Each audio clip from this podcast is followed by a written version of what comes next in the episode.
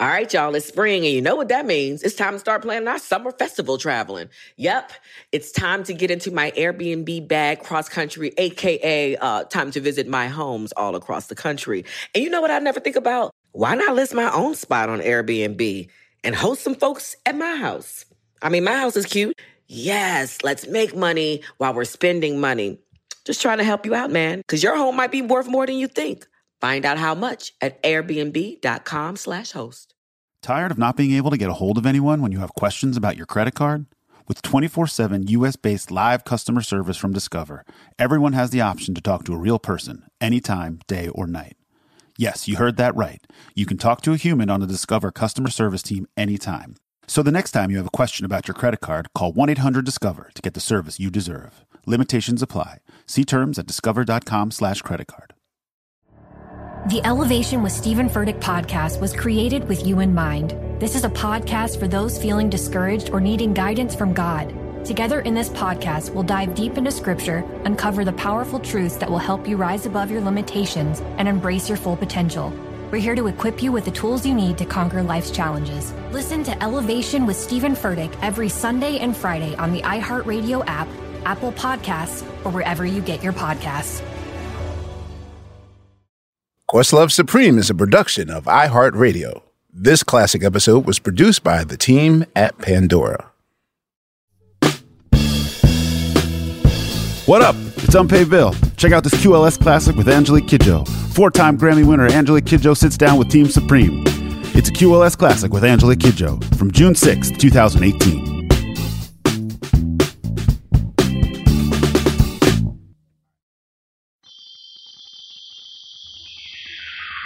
Suprema, su, su, Suprema roll call. Suprema, su, su, Suprema roll call. Suprema, su, su, Suprema roll call. Suprema, su, su, Suprema roll call. Just so that you know, yeah, Angelique Kidjo, yeah, my roots just might be, yeah, and Benin Cotonou. roll call. Before you know. Su, su, Suprema roll call. Suprema, su, su, Suprema roll call. It's La Ia. Yeah, I booked an African diva. yeah, Then I didn't show up. yeah. I'm at home smoking sativa.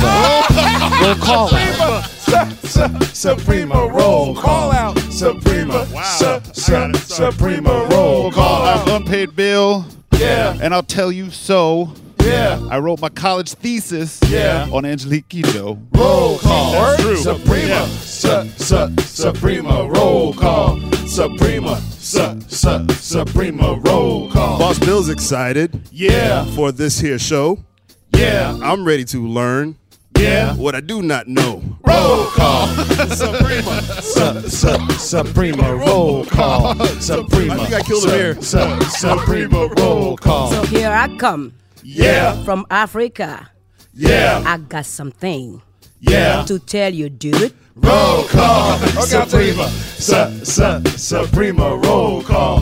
Suprema. Su, su, Suprema roll call. Suprema. Su, su, Suprema roll call. Suprema. Su, su, Suprema roll call. Oh, highlight it. Wait, Sativa. wait. You ever, What, you, just, you what ever, just happened? You ever cough so hard that you have a headache? Oh, yeah, yeah. I think I, uh, I Burst hit a a blood blood, vessel. vessel. Great. 'Cause I Do you have an aneurysm? That's good. oh God, I was Oh laughing. no, come on, don't was- joke with that. Uh, we got uh, Sugar Steve and, and the Bill twins. Hello. Unpaid, unpaid, and uh, Boss. and Boss Bill. Uh, if you hear any noise, it's just the boys because Lightyear is not here. Sound of. where where is Lightyear? Why did you call her out? She's moving. She's not here. Okay, I don't know. well she's moving. And this would be. This it's would just be, that she's not. She's. th- This would be such a great show I for know. her to participate in. I mean, we we we Since, have uh, you know. royalty with us, and and Lightyear's not here for this. Uh, and I guess uh, Fontigolo is still tending to his uh, kitchen countertop. anyway, uh, Moving is not easy, guys. Come on. I see. It's not. I True. see. Yeah. Anyway, tonight uh, or today, uh, we're in the presence of royalty. Uh, we have the undisputed queen of African music, uh, and according to Time Magazine, uh, she is Africa's premier diva. I don't know if what's the jury on the word term diva. It's over with diva, isn't it already? Is it? Yeah. Doesn't have negative Enough of that nonsense. Enough. Okay, okay. So we'll just say that according to Time Magazine, you're just the premier. I will just. No, I'm not a premier. I'm just a, a regular singer. Oh, okay, you okay? She's one of those. Humble. Yeah, yeah. No, I'm always humble because this life is like that. One day you're up, the next day you're down with your true. nose in the dookie. This is true. All right, well, ladies and gentlemen, fresh from Dookie Nose, let us welcome right. the queen of the queen of all, uh, Angelique Kidjo, to Questlove Supreme. Thank you so much. Yes. Okay, now unpaid bill. Yes, boss. And you rarely uh, take the to, you're rarely uh, out of the the batter's box first on the show, but Here I am. you did your final college thesis. Yes. on our subject today. I did. Explain this. Okay. Well, I was really into West African music in college. I went to Ghana for a semester when I was in a sophomore, junior, something like that. Wait, you what? Yeah, I went. I've been to Africa more than anybody in this room besides. Angelique Kidjo, I think. You serious? yeah. But anyway, so I went to. Wait, I'm not using this just to play your new theme song. Oh, and by the way, there's a lot of random shit that goes on in my life, and here's why.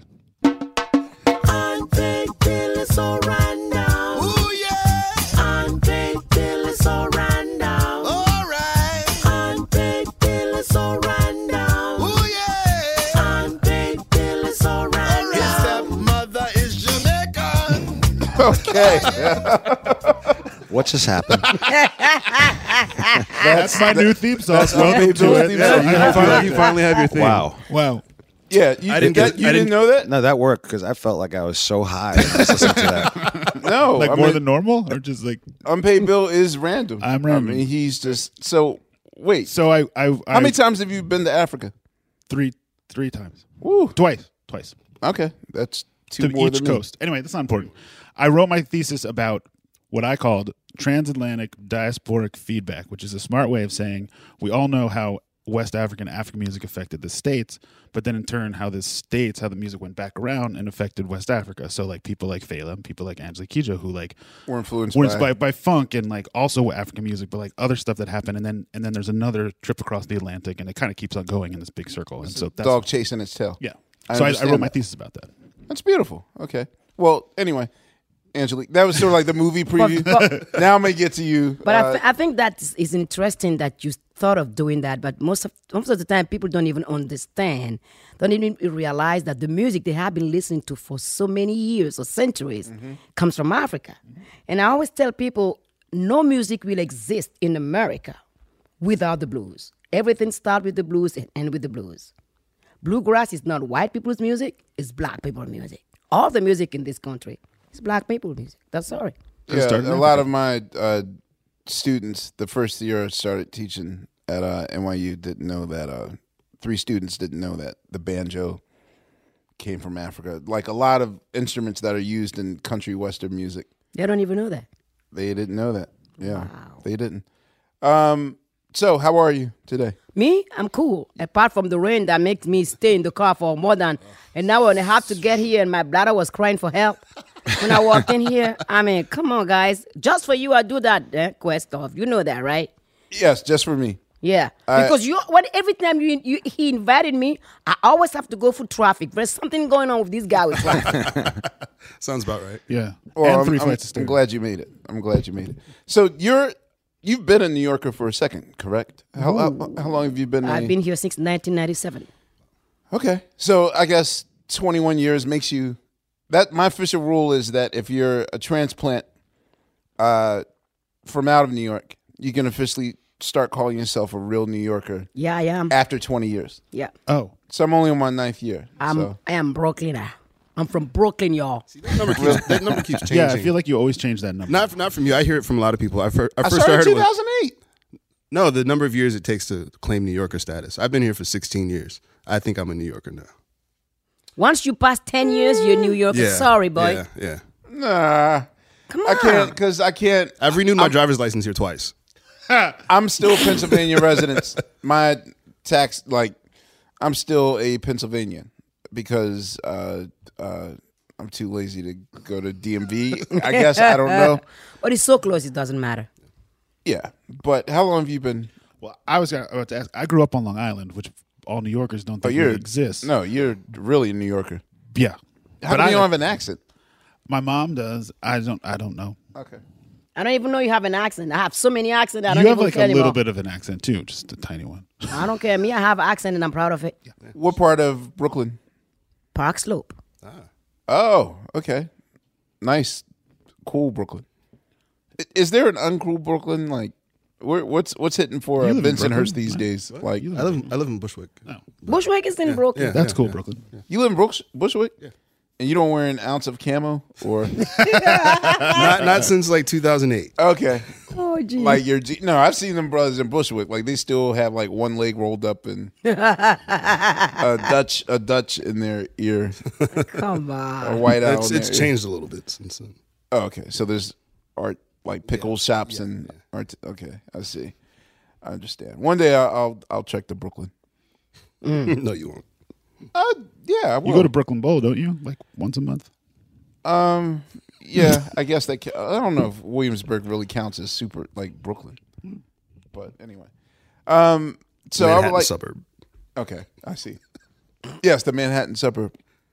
So I have to say that in the years that I've been collaborating with you, and you know, doing stuff and shows with you, um, you and I have never, ever, ever talked about your story and what brought you to prominence and dominance uh, across the world, and, and especially in the in in the world of, of African music. First of all, okay, when they say African music, I almost feel like it's being too broad.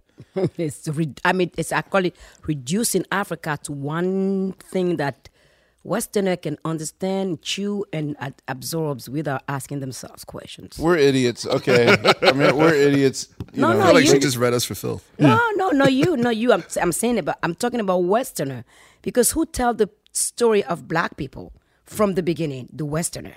From the beginning, when they set a foot in Africa, we were doomed because they come with a plan, and that plan was to enslave us, to colonize us, and to take our wealth away, the resources away, and keep their hands on it, and continue telling the story of us not being smart enough being childish. We have no culture. We have no civilization. We have no library. We have nothing. We are savage people. When you are dehumanized from the beginning, how do you reclaim your your humanity? As as Kery James was telling me when I was sitting down with him, he said, "We ne- we never win any battle. We've been we've been we've been defeated. So it's very hard for us to tell our story from the point of being defeated." Because we never given a chance to do whatever we wanted to do the way we wanted to do it. no, sorry. I mean, it was just she's wokey woke woke woke. Yeah, yeah. Um. Okay, so I just recently, up until maybe five or six months ago, um, was told that my family history starts in Benin. Benin. You're from there. How many? How large is the the territory that you're from? Well, uh, I know in uh, kilometer. I don't know in uh, 1.6 million kilometer is the country. It's the small country. We are we are close to pretty much 12 million, and um, we have 50 different languages. Whoa! Oh yeah, you. I mean, take one five miles. You go to the next village. Different rhythm, different drums, different languages. Everything is different. So out of the 50, I only speak four, but those four allowed me to be able to move completely in the south all the way to the center of the country. But as soon as I hit the northern countries, I need an interpreter because I don't speak any of the language from the north. How many languages are would you your assessment? How many languages are in the continent of Africa? Some people say 1500 and I say there's more than that. Because Really? every little every little uh, village the language sometimes what happens is that it's, it's, it's like between Latin and French. The language of my father, Fon, was at the beginning it was called Peda. it was a tribe. And it was very difficult for people to understand. So step by step, when colonization come in, it started being diluted a little bit to make it more understandable. So it turned to French instead of being the Peda language. But the Peda language, when you speak, the Peda language, you understand a lot of languages from the southern part, like uh, Ewe, like uh, Nago, many different languages in the South. And uh, it, what is interesting to me is how, as a little girl born in the city, I was able to be surrounded by different languages in one street, the street I grew up in. So I have, in front of my house, I have the Muslim, I have the mosque, I have people from this, the, the Mono that comes from between uh, Ghana, Togo, and Benin, that kind of thing. And then I have people from Nigeria. My mom is from Nigeria. So I have, I, I speak Yoruba too. And then you have all those people during the battle between the kingdom of the Fon and the kingdom of Oyo, Yoruba, when they used to fight for territory. Every time somebody win a battle, they- you bring the, the prisoners back. So the prisoners that come from the Yoruba land, there you find them in the the the, the, the, place, the village is the village that they built is called Ketu and the language is called Nago, which der- derive from Yoruba, but mixed with the language that was in the area. So they mix it up, and it's a completely different language from uh, Yoruba. So is it is it quite often that there's conflict between the Nigerians and uh, No more. the but no more. At the beginning, it was Nigeria being in Togo, Ghana. They were one country. okay. So it's the colonizer that put the, the, the frontiers that separate tribes. We are all the same, pretty much. If you do the DNA test of Nigerian, Ghanaian, um, even Cameroonian on the northern part of, of Cameroon and Togo, we're all the same people all the way to the north. The north of Benin frontier is the Niger River. So what make it complicated for me to learn a language from Niger is that you have a lot of trade that go f- from the northern part of Benin to Nigeria. You have the Hausa. Hausa is the language. Hausa and Swahili are the two biggest language in Africa because they are languages of trade. So if you want to trade from west to east, north, south, if you speak Hausa, you can turn, you can do the whole continent, and if you speak Swahili too. So you have the Hausa are in the north. You have the northern people from Togo that are there. You have the mm-hmm. northern people from Niger that comes in because they are no, all the nomad. They come in when it's too dry in the desert. The closest way place where they can get water is in Benin. So they cross the river to come in. So it's very, very complex, the north. And they have so many different languages. And the rhythm also is completely different. Isn't the How's the rhythm different? the, the rhythm in, in, in the in the south is much more six eight, and in the northern is more complex. Is you have a five four, all those kind of different weird uh, rhythm, and it's the only place in the whole country where women have their music, the traditional music, separate from the men. When they are playing, they want no guys in there. And it's like you just don't touch our drum. This kind of pretty serious, serious. Really? Oh, really? Also, the drums themselves are totally different. Like the whole, the whole rhythmic complexities are completely Completely. different. If you if you go like five miles east or five miles west, because all those countries are really close together.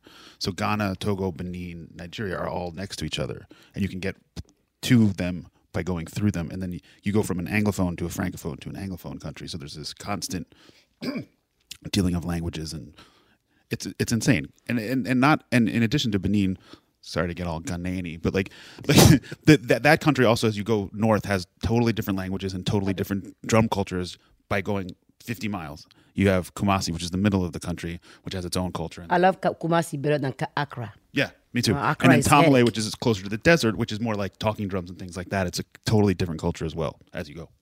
As Just you go. Like, in like one there's one village that was I Wait, hang on one second. okay, so good.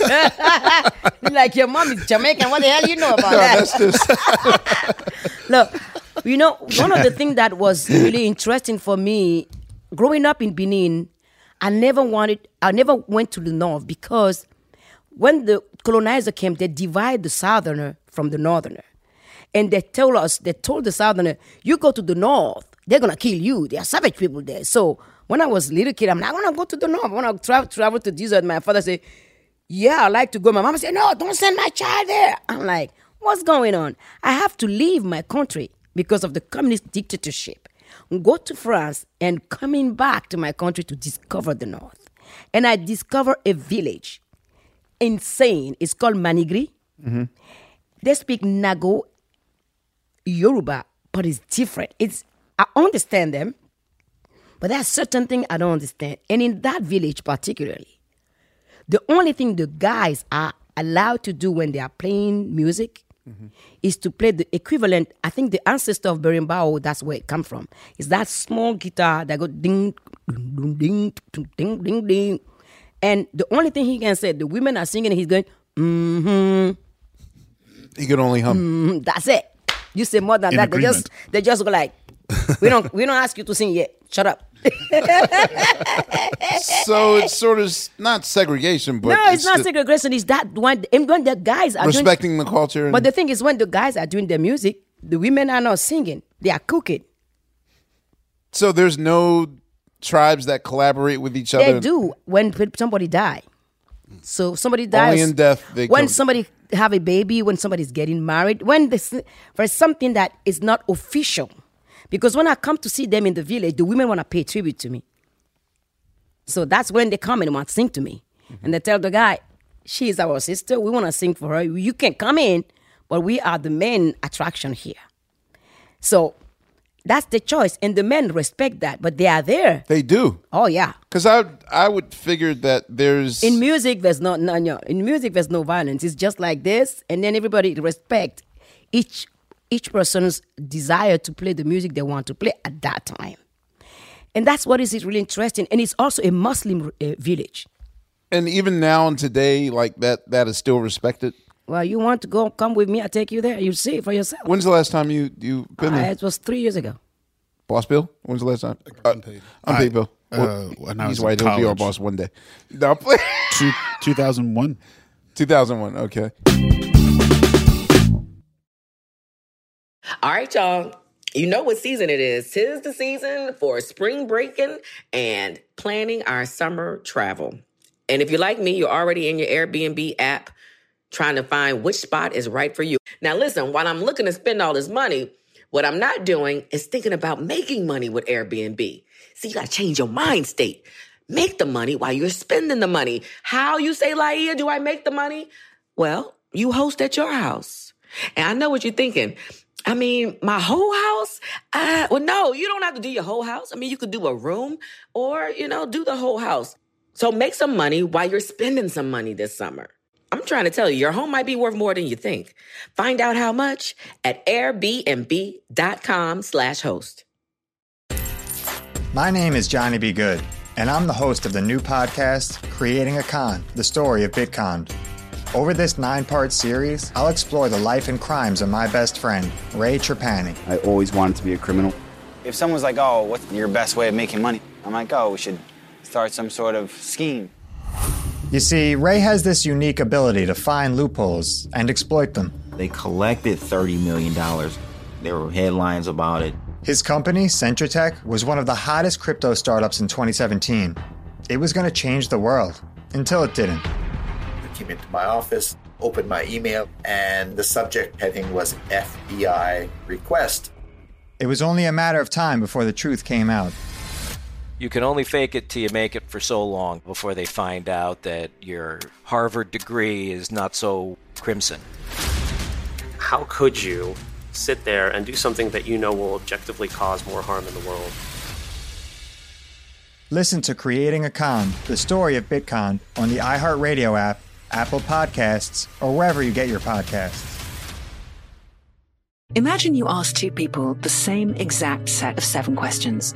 I'm Minnie Driver, and this was the idea I set out to explore in my podcast, Minnie Questions. This year, we bring a whole new group of guests to answer the same seven questions, including actress and star of the mega hit sitcom Friends, Courteney Cox. You can't go around it, so you just go through it. This is a roadblock. It's going to catch you down the road. Go through it, deal with it. Comedian, writer, and star of the series Catastrophe, Rob Delaney. I shouldn't feel guilty about my son's death. He died of a brain tumor. It's part of what happens when your kid dies. Intellectually, you'll understand that it's not your fault, but you'll still feel guilty. Alt rock icon Liz Phair. That personal disaster wrote Guyville. So everything comes out of a dead end. And many, many more. Join me on season three of Minnie Questions on the iHeartRadio app, Apple Podcasts, or wherever you get your favorite podcasts. Seven questions, limitless answers. So let's go to Benin. Yeah, yeah, let's go. Let's do, because you let's are do this from Benin. Well, You, I was because only you are from Benin. You are from Benin. You gotta go see it. Well, I was asking because I think the the story that was told to me was that um, when the last slave ship, American slave ship, the Clotilda, um, was gathering uh, their last flock, their Mhm. last uh, cargo of slaves, um, that the there were prisoners. I, I guess they were uh, uh, either there were Nigerians captured in Benin or Benin in Nigeria. That that part I'm still Mhm. kind of rusty on, but I believe that they were Nigerian captured in in Benin, and it was 200 of them, and they were taken to Alabama, and then at the last, not at the last minute, um, because slavery was illegal by that point. Uh, it's kind of like the the my grand great great grandfather's the, the the last slave. Mhm. Um, he was allowed to start his own uh, Yoruba uh, practice in Little Africa in Alabama. mhm. Have you gotten a chance to see that village at all, or what? What it's? No, I have. I've been to Alabama, but I, I stopped. Uh, I was in Birmingham, Okay, and uh, this is more near Mobile. so I think I have to go back there because I, I went to visit um, the memorial of uh, those young girls in school. It was a Yeah, the four a- girls. It, it was just a moving moment for me. Mhm. What is really sad for me when I go to those places that we in Africa we got no idea what's going on, what goes on when people left. We have no idea, and we are so ignorant about the the history of African American is painful. And I came here in 1997. I knew very little. I knew a little bit because I always ask questions, and because music has attracted my attention to the fact that there are African people in America that they are doing the music that speaks to me, that I mm. can bring to the traditional musician. It's the funniest thing ever. I brought James Brown in the middle of the, my village. Their groove on it, man, it's just like Oh, you go, what the hell? They don't understand nothing. They're going, say la, back and blah, and they're playing it. I'm like, oh, sure. Mm-hmm. Damn, what is that? It was even groovier than James Brown stuff. Hmm. So I'm like, we have so much in common, yet the job of brainwashing us and dividing us has been done so smartly that we keep believing the people that enslave us, what they tell us is the truth.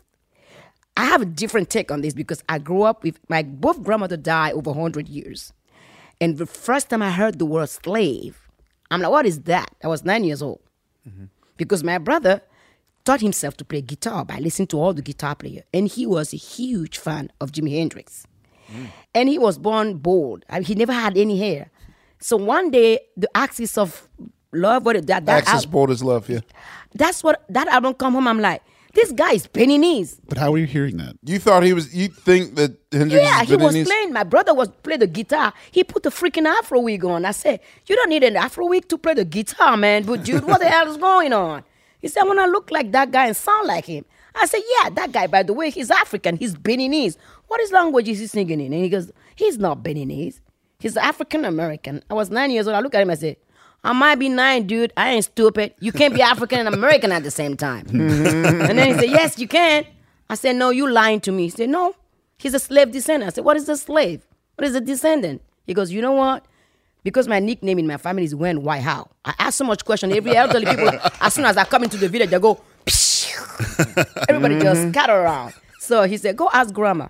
So I went go ask my grandma. My grandma started telling me the story of slavery. I'm like, cuckoo, mm-hmm. she's mad. Because I never, You my mom, believe it. Yeah. my mom and dad always used to advise. One thing they repeated every day to us is that a human being is not a matter of color. Do not come back to this house and say you fail because you're black, because that's the day you're gonna see the, our hands.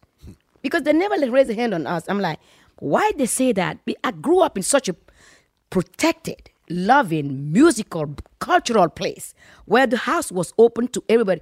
Today, you go to Cotonou, you say, You're my friend. My mom say, Come on, this is the room. Eat, sleep. That's how my parents are. They don't have any kind of fear about any other human being. So for me, when I I arrived in France and start hearing all those racist slur, I was like, where does this thing come from? I never felt like that. And even the story of slavery, for me, it was not true. I did not believe in it until I turned 15 and I saw Winnie Mandela on TV talking about Nelson Mandela in jail in apartheid. And I was sitting in the living room and I turned around for the first time in my life. I started cursing at my parents and insulting them, think I've never done. And they were just like, take a back. Whoa, you were I was- allowed to live after that? I was mad. I said, "You are liars. You lying to me." That, that it- suddenly I realized that I've been I've been living believing that my skin color was not gonna be any liability for me ever. That everywhere I go in the world, I'll be I'll be, be Accepted. welcome with open arms. And then I'm not far from where I live. People are still under apartheid and what so and I just like go crazy, literally go crazy. I was sobbing so much, and I walk into my room, slam the door. And I stay in that room for two, three hours, and I come out and I say to my dad, I wrote a song. And I was still crying. My father said, Let us hear it. So I start singing the song. And I finished the song, and my father said to me, Well, I understand you're mad. I understand you're sad. Whatever feeling you have tonight, I get it. But one thing I have to tell you you will never, as a musician, praise hate nor violence. What you're saying, not gonna go in my house. You're never gonna sing that song. Unless, as an artist, you realize that your role is to build bridges, to hold the key to a closed door, for people to come together because it's a gift that is given to you with love, not with hate. Unless you went go back in that room that you come from and rewrite this song and think about what that anger can be turned into, into positive. What th- strength it can give you, what you think the, the, the future can look like, and you rewrite the song. If you don't do that, you know what I'm gonna sing under my roof anymore. So I went back and I rewrite the song, and it becomes for me to be able to live with it an anthem of peace. Where I said in that song, I'm the sun comes out everywhere the same way. The bird flies in the sky the same way. There's no frontier, there's no color. Wherever they go, they go free. And I'm dreaming of a world where we all, as human beings, we can move around free with no fear. That I'm dreaming of the world where there's no, there will never be any more ever oppressor or oppressed people. My father said, "Now I like that song. You can sing it." So you're saying at that moment when you saw Winnie Mandela, uh, you were 15 years old this time. So it's, uh, It coll- my life just mid-seventies. Just a bam! It's like two two cosmos come together. So suddenly, what my grandmother told to me, I'm like, Mhm. it's kind of the same thing. So were you not aware of what was going on next door in Nigeria with what Fela was doing with his music and Oh yeah, Fela, yes, I knew what. Fela- I mean, when I was a teenager, I knew because when Zombie come out, first of all, when Fela's, Fela's, Fela's music started, it was a, a kind of um, revolution, a huge revolution. Because for me, for years, the music that was coming from Nigeria was Fuji music and Juju music and we were like ding ding ding ding ding ding and we were like Chino eh, Ebenezer Obey. We were all dancing on that Fuji music and ju- juju music, juju, okay. Sunny Ade, Sunny Ade, yeah. Uh, uh, okay. Ishola. I mean, oh, I, most I just like dancing it, and then Fela comes in and everybody's like, "Come on now." Come on now. So it sounded radical to you at the time? Oh man, I like it. Because the first song I heard was open and close. Okay. We drive our parents crazy because we invented a so nasty dance. I don't want to tell you even how what we do it. My father and mama said, You're not gonna listen to that music anymore if you dance like that. We're like, Yeah, right. As soon as you go to work, we're gonna come around and crank it up and then move our booty and open it up.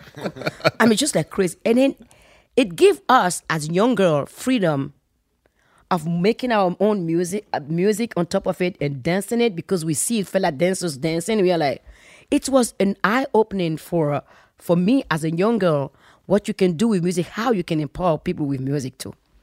Then he wrote the song Zombie because I always used to go back and forth on vacation in Nigeria because I have part of my family in Nigeria. Mhm. So we arrived in Lagos one day, and my auntie said, "You come in that house, you close the door, you don't go out." I'm like, "Auntie, we gotta go see the other cousins." They say, "You ain't in this house." I'm like, going on? Me, I'm curious like hell. You tell me no oh, or be. That's a yes. It's a yes, Oh yeah, God! You better wait for something that's gonna happen to you. And then I know all the way to sneak out of that house mm. because all my cousins, oh, the shit we do, the parents don't see. So they were sitting in the living room. We go out there. we get into the street. Oh my God! The house of my auntie was not far from the the, The shrine? not not far from the shrine where all the taxi comes to. Okay. And all those people were there. And then you see the military out there. And everybody's walking in front of the military. Zombie no go talk unless you tell them to talk to their face like this. And they will chase them. They'll be running. And then at one point I'm like, you don't live here. They're gonna kick you. And then at that time, my mom realized I was no longer there. She would start screaming my name. Your her father gonna kill me, man. Something happened to this child. And I came out and said, Why are you? I said, I didn't go nowhere. I went to the toilet. I didn't go anywhere. I just went to the toilet. Really? I said, yes, mom. And I was covered with dust. So where was the toilet? I said, we went to the next neighbor there because somebody was in the toilet. They were just we make up. Your mind will make stuff because you're gonna get a slap Yeah. in your face. Right. so Fela, that's what Fela did. And also, by me growing up listening to Miriam Makeba when she came near, I was eight years old. When I was I, with my mom, they have a group of women asking for women right to vote, to to to decide who they're gonna marry. No more arranged marriage. And I was eight when I'll be singing re- the retreat song of Miriam Makeba with them because they're like, we can't sing. When you front in front, you singing. Everybody stop and listen to our message. Just keep on singing. That's all. I was sitting in front. I didn't understand nothing about what they were singing. I'm like, I'm not doing my homework. I'm here having fun. I'm singing. That's it. I be singing. And then I start having that political conscience actually about what you can do with music for people to, to empower people first and to make people aware of what is going on because the news most of the time what they're telling you might not be the truth. So Fela Miriam Makeba, Aretha Franklin, Nina Simone, they were the women musically that opened my eyes to a lot of things. How how would American artists in the seventies uh, trickle to uh, the culture in Africa? Like, was there an was there a radio station that often played? Oh, the radio. I mean, our radio was playing every music. I mean, it was the. I'm talking about it now, and and then looking back, I'm like, I didn't even realize how revolutionary it was at that time before the communism regime arrived and said no more music from outside. I mean, they would do a, tr- a traditional music program, and then right after that, they will go to Chuck Berry, or they will go to the Rolling Stones, or they go to the Beatles, or they go to uh, Amazing Grace from uh, uh, Aretha Franklin. The crazy for me, it was the norm. It was okay. It was really what it is. And those music, I was listening to them home because my brother, they have a musical band way before the mode. They started it. My father bought the instrument for them. The first time I saw a drum kit, a farfisa organ, the bass, a guitar, percussion. It was because my father bought the instrument. They were, the boxes were in outside in the, and I come from school. I start poking my. I'm not see when and when they opened everything, I sat down in the rehearsal room, looking at the drum kit, going, "Is it one person that played that or two? and they said, "No, one person." I said, "How many arms? how many feet?" Wait, how many what, how many uh, siblings do you have in the family? We had 10, seven boys and three girls. And where do you fall? Seven. You're the seventh child. Yeah. And I have three brothers after me. Okay, okay. So I see now. Um, now I don't want to sound like the ignorant American who also But let me happens tell to be you, how- African. let, let me tell you how um, Aretha Franklin has uh, impacted. Impacted. Okay, go ahead, go ahead. Save me, thank you. all, all of those, I mean, there, it was the period of LPs, Mm-hmm. and some LP will come with two songs, and some some some will come with all the the whole song, Mm-hmm. And when I just get my brothers, I drive them nuts. I'm like, can you get any LP out in this house that have some women on the cover? I'm sick and tired of seeing boys on the covers, man. Boys band in, from Kong Zaire, the trio Madjesi here and this there. They're not women that does music. And my brother said, "You better stop bringing some city the, the LP here with women because this this little girl she's gonna break all this stuff down." so they start bringing the French female singer. I'm like, "Yeah, okay, I take that." But is there any black women playing? Right. and then a friend of them come from New York, from America, and brought Amazing Grace mm. of Aretha Franklin. Whoa. I was not home when the album came in. The singer of the band of my brother, his ego can't even fit here. He said, I can sing anything. I'm the best singer in the world. I'm like, I would look at him and like, yeah, sometimes you sing off key, baby. But, I but I'm a little girl, I can't say that, right? Right. So I came back from school and they were having that heated, heated discussion because my brother wanted to do some of the song of the From album. Amazing Grace. And the guy said, That woman singing shit crazy. Me, I can't sing that. I'm like, huh? A woman? I'm going to see that. Me, Mr. I know everything? Oh, I'm going to find out who's whooping his butt right there. And I grabbed the CD from the table, and I, from the first time I saw Aretha Franklin, I'm like, Thank you, sister. You whooping this guy's butt. I like it. I like it. I like it so much. I can't even scream up enough. And then I sat and I look at him and said, and I said to him and said, Don't you sing everything? He said, What you, You know, know about singing? I said, I can sing better than you. I told him. My brother said, Shut up. Because my, dad- my brother always tell him, Come on, listen to the note. You know, sometimes you're off. huh?" And then and then he said, But she's a woman. What woman knows how to sing? This one is just screaming. I said, No, she ain't screaming, she's singing, and you can't. he was so mad at me that day. My brother said he didn't come for the two rehearsals that follow. He was so pissed off. I'm like, well, you know that he can sing. I said, but you can't say everything that you think. I mean, you do have filter a little bit. I said, Was he a good Nope. singer? Was he okay? He was the lead singer. Or what? Was he okay? Was he a good singer? No, he was an impersonator. That's a thing, different thing. Singing in it Uh-huh. because he likes to do James Brown with the cape, with the thing, and he come up. That guy's stupid, man. I mean, they play where they play. They have red clay on the floor. He wear white, all white, Oh, James no. Brown. And I'm like, one day, I was like looking at him and said, this guy is just a fool. And he he do the what you call that? The splits? The split and the pen go. Oh, "Ooh." no. I'm like, yeah, man, I like this. on the red clay, I'm, like, I'm loving this, baby. She's like Dion, what's happening? I, I, I feel it. I'm like, well, that's the goal, man. The ego gonna take some Takes a beat. Beating. Yeah. Uh, have you? I I know how much um that that album means to you. Have you ever been fortunate enough to see the documentary that Sydney? Stop making sense. No, no, no, no, no. The the Areth- uh, the Amazing Grace. No, I haven't. So basically, Sydney Pollack um, directed, had eight cameras. Wow. Uh, on her at the whole time. The funniest part of that documentary is the fact that the Rolling Stones uh, are the deacons. Oh like they, there's a scene where like Mick, uh, um, the drummer, Charlie Watts, um, Keith, and uh, the bass player. Uh, oh, Ron Wood, Yeah. Brian Jones? No, no, that's the uh, Mick Mick. Uh, Mick Taylor. Nah, Joe, you know? the Bill Bill Wy- Wyman. Bill Yeah, Bill Wyman, Yes, yeah. thank you, thank you. um, yeah, they they usher like the, the the church is in like the hood of of South Central Los Angeles, and um, and then you see the the Rolling Stones get out of a, like a, a Rolls Royce limousine, and they're ushered and flanked in between like the deacons on the side of the choir, and um, it's it's. I mean, I saw a good ten minutes of this. Um, a friend of ours, a friend of the show, um, uh, Matthew, Oh. uh, has the complete movie. What? But, oh, yeah.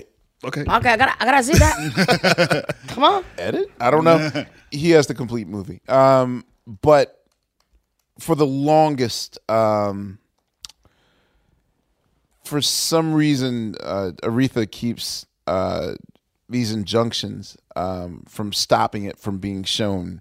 It was supposed to be shown on its on its 40th anniversary uh, at Cannes Film Festival, but even at the very last minute, right before they were about to like press the thing, like a judge injunction came through and like prevented. I, I guess there's she gets last rights options. So for some reason, not obviously it's money or some, you know, um, she doesn't want that footage to be seen.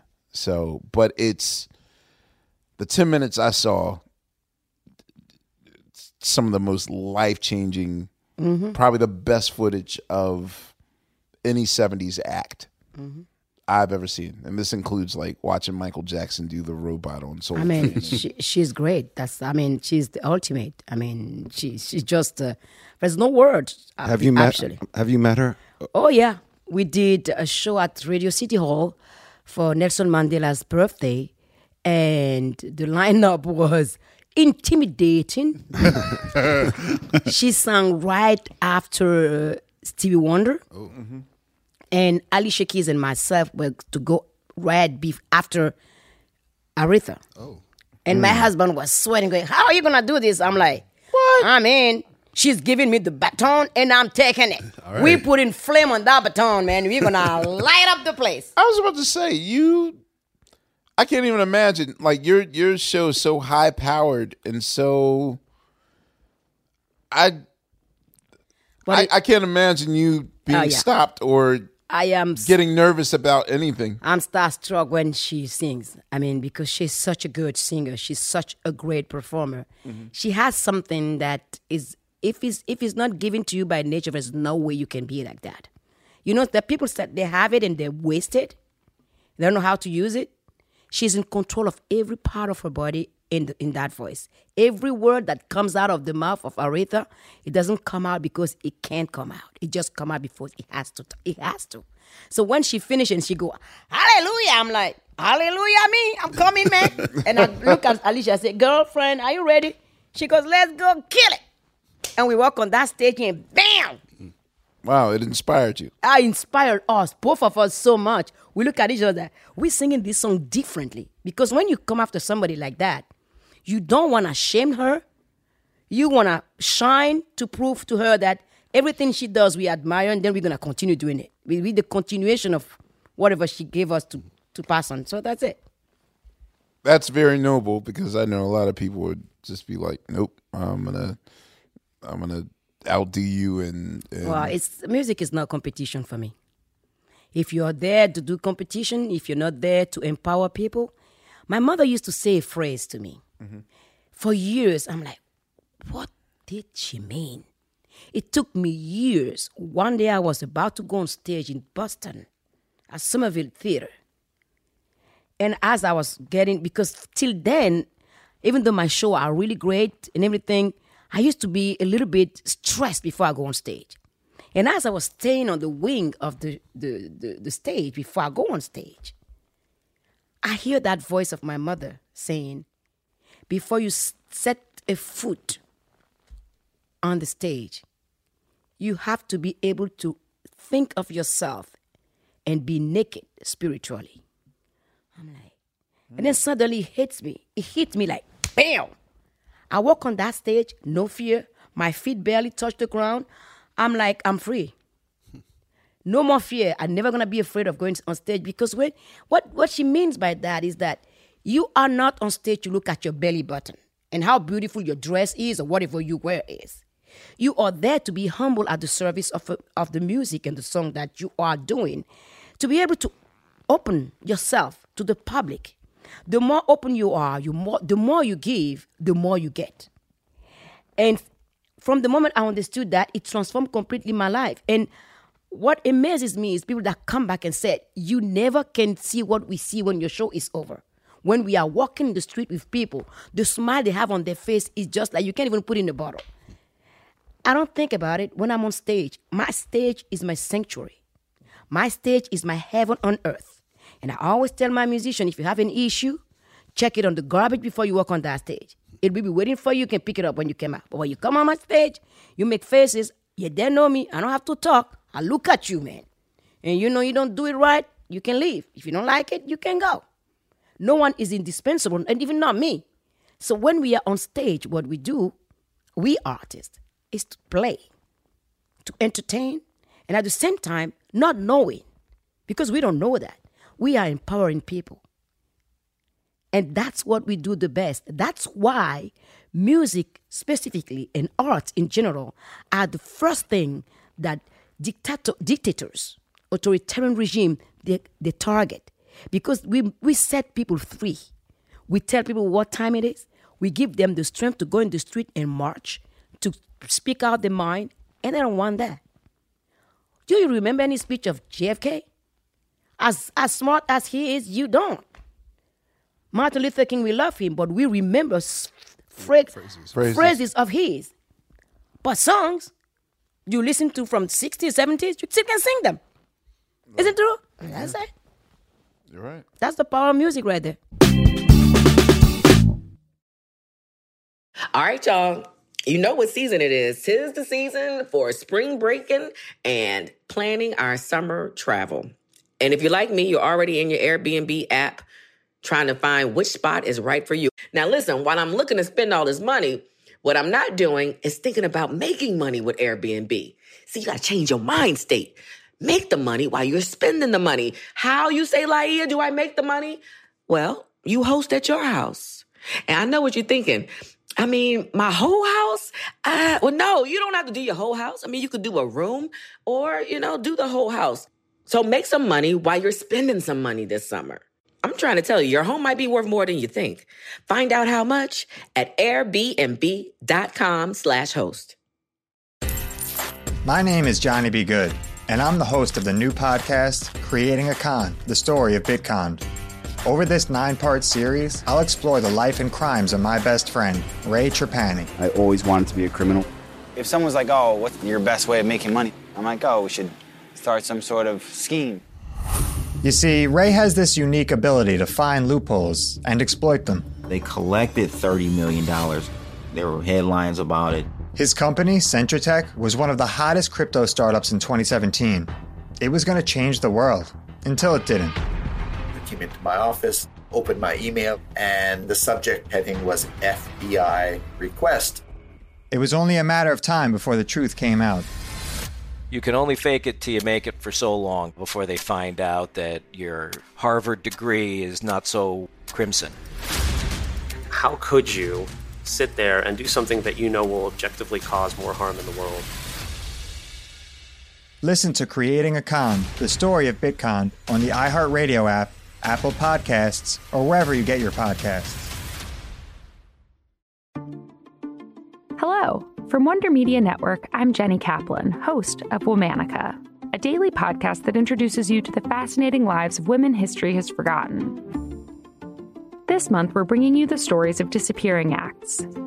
There's the 17th century fraudster who convinced men she was a German princess, the 1950s folk singer who literally drove off into the sunset and was never heard from again the First Nations activist whose kidnapping and murder ignited decades of discourse about Indigenous women's disappearances, and the young daughter of a Russian czar whose legendary escape led to even more intrigue and speculation. These stories make us consider what it means to disappear and why a woman might even want to make herself scarce. Listen to Womanica on the iHeartRadio app, Apple Podcasts, or wherever you get your podcasts. Do you remember your very first performance Oh, on yeah. stage? Oh, Jesus. How long ago was it? I was six years old. Okay.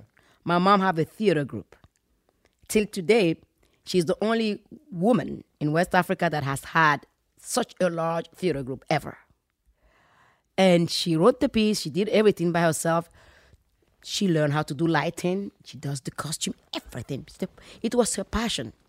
So a little girl in the, in the theater group of my mother that sing a song that I knew before she started singing it. And I knew every part of the piece. And I would tell my mom why I'm not the one singing it. and my mom was like, because you ain't playing the part. I said, what is what does it mean playing the part? She's like, can you shut up and I finish what I'm doing? I'm like, wait, every time you don't want to answer me, you have to shut up. But I'm gonna ask the question tomorrow and the day after tomorrow, every day. I see why they called you Why When How. Yeah. Shoot, man. oh, jeez. I'm like- And then every time there's a play, I'm gonna just to piss her off. I'll be messing up with the costumes because she has nobody. So scene after scene, she will put this. I'll mix them. And then, and then, and then, and then one day, the girl had malaria crisis, something like that. So I am. You gave her that too, didn't you? No, yeah, I did it. I was I was playing in the Mosquito on the on the, the costume. She came and dragged me by my feet and said, "Come out, you wanna sing now? This is your turn. Come and sing." I said, "No, I ain't singing." She goes, "Yeah, you singing." no, I'm not. Yes, you singing. She put the dress on me, and I swear, she shoved me in that stage. She shoved me literally on the light. For the first time, I realized I have a skeleton. No, no, I can't sing. I can do this. She was looking at me like this in the wings, saying, "You want to play the part? Mm, go there." Thank God for me, there was only one light in that theater. The spotlight was right on my face. I can't see nobody. People know in my, in my house, I'm the clown too. I always making jokes, cracking up jokes. And people start laughing. I'm like, oh, they ain't seeing me. I can do my thing as I do. And I sing, and I start singing. Oh, hun ye di sound, oh, better me me wek pe ye yi hun da la go ton. Oh, mi ze hun ye wate. Acha hun so gbe do din, hun na gbe le we ya gun ta gan gun ta gan le mi. Oh, mi ma cha fa la o, cha hun yo lo ni to we juju hun che yo lo we. Bolo gan to we ro, cha hun yo lo ni to we. Yo lo de lo, oh, hu su gbe no cha hun ye mi na yo lo we kon yi me. Oh, mi ze hun ye wate. Acha hun so gbe do din, hun na gbe le. And I, I finish, I just Ran off stage. ran up stage and my mom was like this. I said, Mom, how did it go? She just shake her head. I'm like, come on, take this shit off me. And I took it. Woo, drive back to the costume. Wait, you didn't wait to see if the audience applauded? Or, Standing ovation, I was gone. My mom come back. I said, I'm going back there. I don't want to go back there. so I have to ask. You said that most of the that was in six eight. What you were clapping? Yeah. So was that typical of the rhythms? That's typical of the rhythm from my village.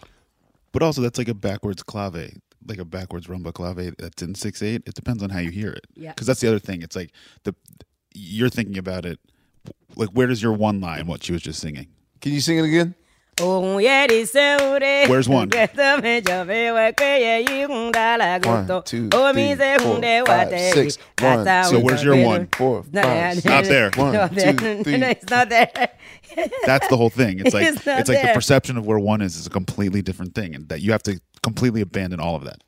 Oh, so she could easily join the Roots because nobody knows Oh yeah, what the fucking one is. I mean, she could easily join the roots, period. But like, but like that's yeah. Abandon the one. A band with no one. Yeah. I mean, the thing, the thing that he's right about that because uh, my husband and I, we've been working together forever. We married for 20, 31 years. And the Mm-hmm. Mhm. first time we met, he knew nothing about African music. Nothing at all. He just listened to Van der Graaf or whatever he, he tried to. I'm like, your music, no, if you not date me, this kind of music, don't be playing that shit for me. I want something else. So I started in, in, in, in teaching him traditional music. And when he started listening to it, it transformed completely his life. And when we went to Benin in 1995, I always tell him, forget to count. Don't count. If you go to Africa, you count, you're, you're out of the door. It's like it's part of the body. Don't It's count. feeling. Yeah, it's like It- it's, it's- not. So when you do that, You're thinking like a drummer right now, so bad you can't. No, you can't. Just play. Just play. I mean, just you- doesn't matter. Math, but Just have math and fun. sciences.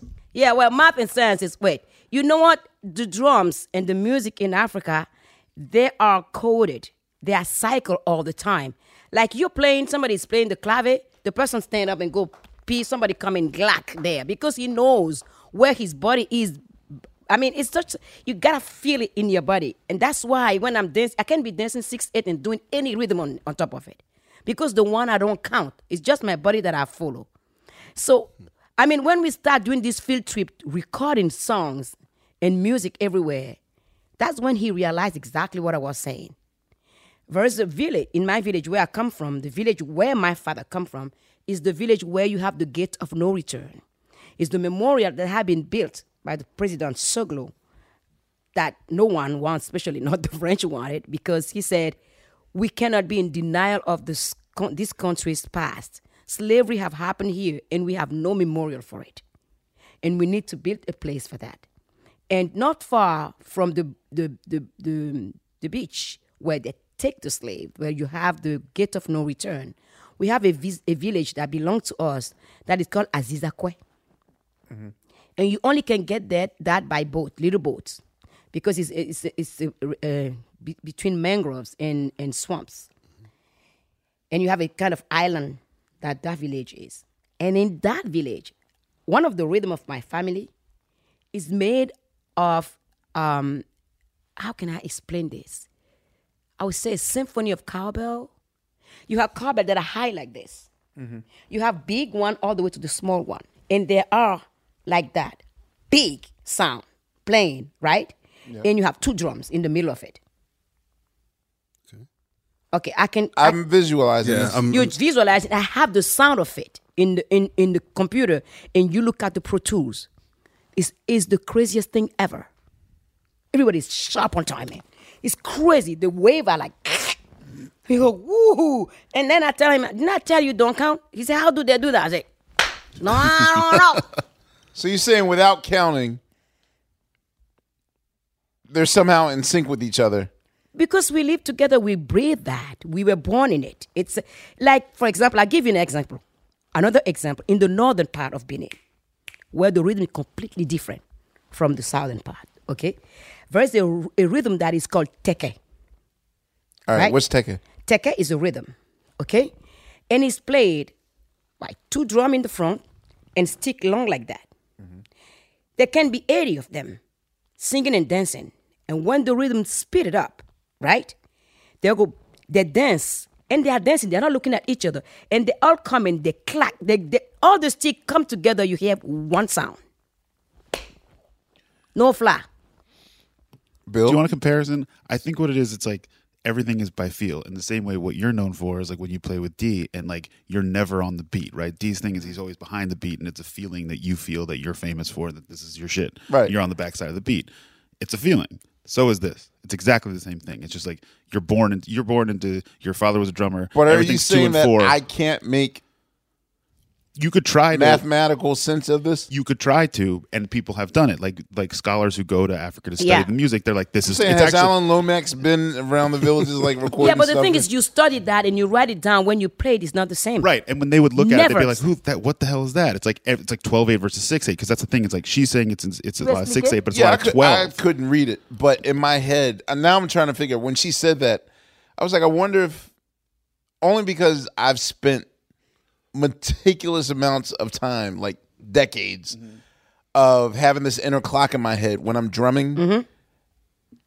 I don't even know if I can drum without the the inner Hearing it, monologue yeah. You of, can. of You can. But the other thing that you're not getting is that, au- and t- you, you should comment on this, is that is that often it's tied to the dance, and so like if Yeah. you, more often than not, the drumming is tied to the dance. So it, it- where they are stressing certain beats is where they feel it. So it doesn't have anything to do with So the, the music per se. are- Yeah, the accents a lot of times come from. The circle. But the dance. thing is, that when valid? we start playing, for example, it's let me set it up for. We all, from some reason, it's always a circle. and I never understand why it is, but that's the way it is, right?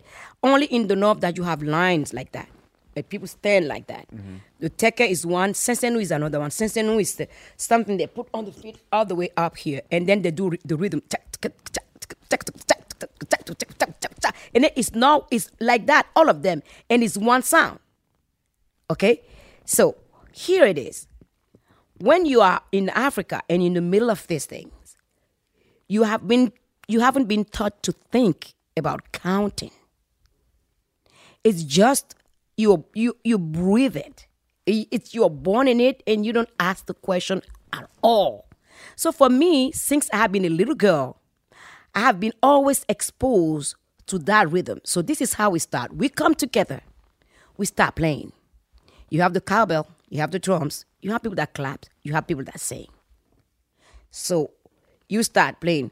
Back to back, back, back, back to go back to back to back to go back to go to go back to go to go to go back to go to go back back go. And then you have the dancer coming in, and he step. You the drummer, the principal drummer, he take his his cue from the feet of the guy when he start going to it, the dri- it's changed immediately the same rhythm but it's completely bring some brought somewhere because the guy he can decide to dance slowly in that he can decide everything changes wow, some people are born with it, and maybe it's Maybe it's Maybelline. That's fascinating. It is fascinating. Yo, my mind is yo, dude. So- so can I I, said- knew, I knew I was gonna learn something, but damn, I didn't. You gotta come to I Benin. think I gotta smoke weed. No, no, no. You gotta come I to Benin. smoked a lot of weed. Well, I'm just saying that. like, when I, when I, was think- in this shit, yeah. I think I think when you have a lot of thoughts in your head, and you know, being the sober guy that I am, like I'm almost thinking that I have to clear. Like, even if I wanted to clear my mind, like there's no amount of meditation that will ever not make me think one and a two and a three and a four and a one and a two. Yeah, it's It's just it's it's okay. So is That's ca- what music is about. is is counting overthinking it or underthinking it or, or constricting? I think it, the you lesson know? I'm learning now is that counting is overthinking it. But that's Like, just how you were taught, how you were born. Like that's what you came up in, and her, she's saying that hers is completely different. It's the, it's And what you counting, I can do it too, without any problem. Why I don't read music, and I can play with classical orchestra. I mean, I, I did a piece. I wrote a piece with Philip Glass, based on three poems that I gave to him, uh, the mythology of the creation of the world according to Yoruba. So the first piece is uh, Olodumare, the second one is Yemanja, and the third one is Oshumare. And knowing Philip Glass, he changes from five four to five six, and then and then you sang it. So I memorize it. I memorize the whole thing. You, in my dream, you wake me up, I go straight for it, because you you develop that memorization in the womb of your mom. You remember songs that you never even know that it has been played because you have heard it. So for me, I memorize, memorize everything. Everything that has to be memorized is in my head. All the music I listen to. For example, when American music started coming to my house, I didn't speak in English. I I mean, I was speaking, I mean, pidgin from Nigeria. I mean, proper English. I mean, I don't know what that is. Mm-hmm. But I make up my own words and it fits perfectly. That's how I start in, when I create songs. I create words like Batonga is a word that doesn't exist in my language. Wombolombo doesn't exist.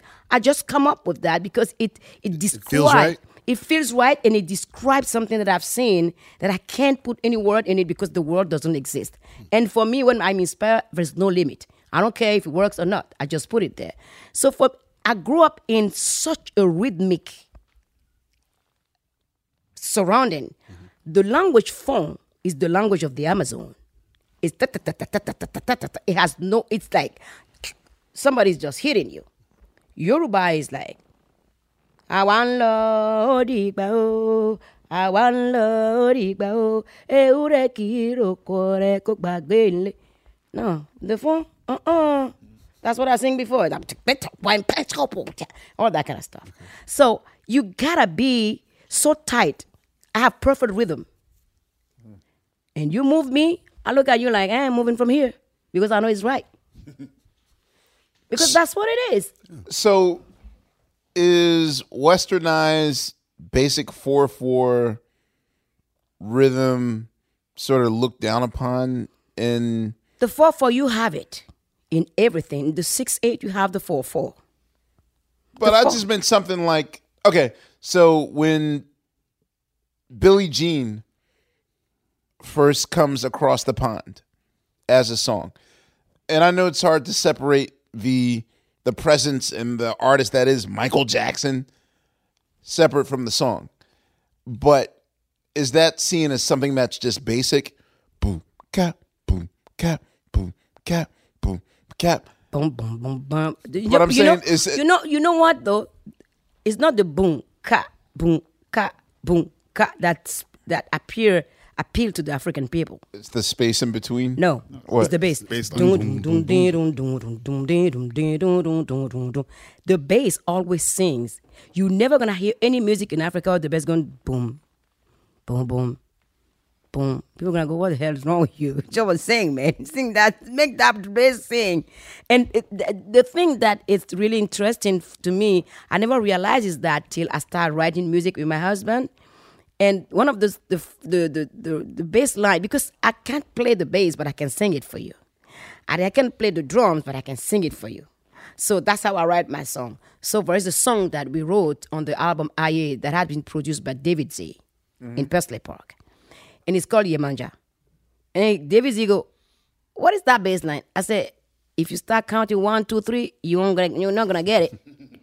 so he was the one playing it. So I come up as I was singing the song, Ojo fe fe fe Ojo, koma le mi lo Ojo fe fe fe Ojo, koma le mi lo Ojo fe fe fe Ojo, koma le mi lo Ojo fe fe fe Ojo. The Bass go, the bass go, dum dum dum dum dum,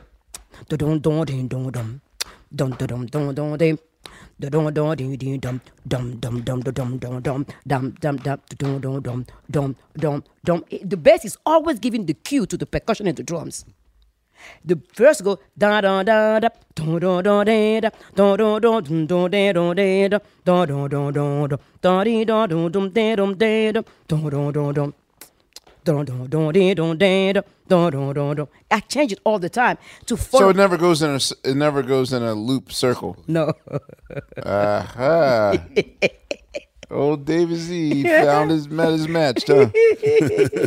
and it was fun because the, I- I have fun. I gotta be able to dance. I always said on stage, if you remove the keyboard and you remove the guitar, you leave me the percussion and the drums, I'm cool. That's hey, drums and bass are that's the key to life. All right, y'all. You know what season it is. Tis the season for spring breaking and planning our summer travel. And if you're like me, you're already in your Airbnb app trying to find which spot is right for you. Now, listen, while I'm looking to spend all this money, what I'm not doing is thinking about making money with Airbnb. See, you got to change your mind state. Make the money while you're spending the money. How you say, Laia, do I make the money? Well, you host at your house. And I know what you're thinking. I mean, my whole house? Uh, well, no, you don't have to do your whole house. I mean, you could do a room or, you know, do the whole house. So make some money while you're spending some money this summer. I'm trying to tell you, your home might be worth more than you think. Find out how much at airbnb.com slash host. My name is Johnny B. Good, and I'm the host of the new podcast, Creating a Con, the story of Bitcon. Over this nine part series, I'll explore the life and crimes of my best friend, Ray Trapani. I always wanted to be a criminal. If someone's like, oh, what's your best way of making money? I'm like, oh, we should start some sort of scheme. You see, Ray has this unique ability to find loopholes and exploit them. They collected $30 million. There were headlines about it. His company, Centratech, was one of the hottest crypto startups in 2017. It was going to change the world, until it didn't. I came into my office, opened my email, and the subject heading was FBI request. It was only a matter of time before the truth came out. You can only fake it till you make it for so long before they find out that your Harvard degree is not so crimson. How could you sit there and do something that you know will objectively cause more harm in the world? Listen to Creating a Con, the story of Bitcon, on the iHeartRadio app, Apple Podcasts, or wherever you get your podcasts. Imagine you ask two people the same exact set of seven questions. I'm Minnie Driver, and this was the idea I set out to explore in my podcast, Minnie Questions. This year, we bring a whole new group of guests to answer the same seven questions, including actress and star of the mega hit sitcom Friends, Courteney Cox, You can't go around it, so you just go through it. This is a roadblock. It's going to catch you down the road. Go through it, deal with it. comedian, writer, and star of the series Catastrophe, Rob Delaney. I shouldn't feel guilty about my son's death. He died of a brain tumor. It's part of what happens when your kid dies. Intellectually, you'll understand that it's not your fault, but you'll still feel guilty. alt rock icon, Liz Phair. That personal disaster wrote Guyville. So everything comes out of a dead end. and many, many more. Join me on season three of Minnie Questions on the iHeartRadio app, Apple Podcasts, or wherever you get your favorite podcasts. Seven questions, limitless answers. So why did you move? You moved to Paris in the early '80s. What what caused your? Uh, Well, I moved to Paris in 1983 because of the communism uh, dictatorship in Benin. Uh, in the 70s, when they arrived, my home becomes an open jail. The freedom of speech was Mm. gone Okay. because you can't speak, everybody's spying on you. Uh, my father has been asked to do politics. He said, I don't do politics. I'm a retired from post. I'm a postman. I don't want to sleep with blood on my hand. Please, I don't do politics. So therefore, it created the, the a surrounding of paranoia. The phone were tapped or not. The thing is, brothers, family has start eating at each other, Mm. and you find yourself in jail. I mean, because basically they tell you your father have to be called comrade, your mom have to be called comrade. Everybody have to become comrade. You see anybody on the street, you say, "Hey, comrade." I'm like, "What the hell?" and me, I've been told by told by my father that I can never bring my my music to be associated with the political party because they come and they go. I have to be neutral. All I have to do is just be the voice of the voiceless. And every artist in Benin at that time, all of us have been elegantly urged, if it's possible to put it like that, to write propaganda song, which I refused to do. So it coincided with the release of my first album, Pretty. So I was touring in West Africa, Cameroon, Ivory Coast, all different places. I was always able to dodge the political gathering where you have to you have you have to sing to. And then one day I was stranded in Benin and have to do it. And after that, I just said to my my parents saw me through it. My father and mother said, "You gotta go." Because they know I'm gonna open my mouth and I'm gonna finish my life in jail for sure. So it took them one year to plan my escape. And we were waiting for an occasion that will coincide with that. And one of my cousins was getting married and she lived close to the airport. So my mom and dad has been made the witness of the couple. And that was the our our our, reason to, to to plan this. So everybody knew about it in the village in the, in the street where I grew up because everybody is spying. Our house was already a movie theater because people from every kind walk of life would come to the house. White, black, yellow, blue, whatever color you are, you come to the house. So we were, sus- we were, you were already it was suspicious before the, the military regime arrived. So the day of the wedding, we went to the, the the city hall marriage, went to the church, and then the evening was the moment where my father put the car in the house. I put my my evening dress, and in the plastic bag, I put my traveling coat, coat, uh, clothes. He put the, the suitcase in it, and everybody saw us going to the party. So mm. my flight, the flight that I took to leave is still leave still leave from Par- Cotonou to Paris, eleven fifty five. Still, is still the, the flight still exists. And what happened when the, the, the, the military regime started? The military coup was was perpetrated by military that come from north northern part. So the division comes into the politics. So in every powerful position, they put a southerner and a and northerner. So they spy on each other. So I walk, my father dropped me far, so I check my luggage, and then I have to go through customs. And I was praying because there I can I, I'll end up in jail because before you leave the country, you need the authorization of the, the government, and you say to them when what are you going to do, where you going, how long you're gonna be gone, and when you're coming back. You don't come back, your parents are the one that they put they put in jail. Oh word. Oh yeah. Oh man. So I didn't have that paper in my passport. So I walked to the custom and I saw one of the friend of my brother they used to do music with. He saw me, he almost have a heart attack. He goes, What are you trying to do? You have the authority. authority. I said, No. He goes, My you one second you'll have the guy here. He just step to the toilet, run, disappear. Just disappear. I didn't see you. I don't want to see what. Just go. And I ran. I ran so I never run that fast in my life. And I walk into that plane and dive under the seat and crawl down there till the plane take off. And pretty much before we land, I came I came out. I was so scared that the, the police was still there looking for me. Even in Paris, you thought that uh, you weren't safe yet. Till I get off and I see my brother, I was not safe yet. And I walk out. It was September 11, 1983. And I saw my brother. My brother say, "You made it." But for six years straight, I couldn't speak to my parents because we didn't know, nor my brother and my my parents, if the phone was tapped. So my brother, he left from Togo, so they didn't have anything on him. They didn't know when he was, and then they have a code to speak about this or about that. So I arrived in Paris and um, I decided that if I want to do music, I want to learn to know. My father told me, whatever you choose, if you become a human rights lawyer or you become a singer, whatever it is, go to school and learn to know your capacity, your strength and your your your weakness to be a better better person at what you do.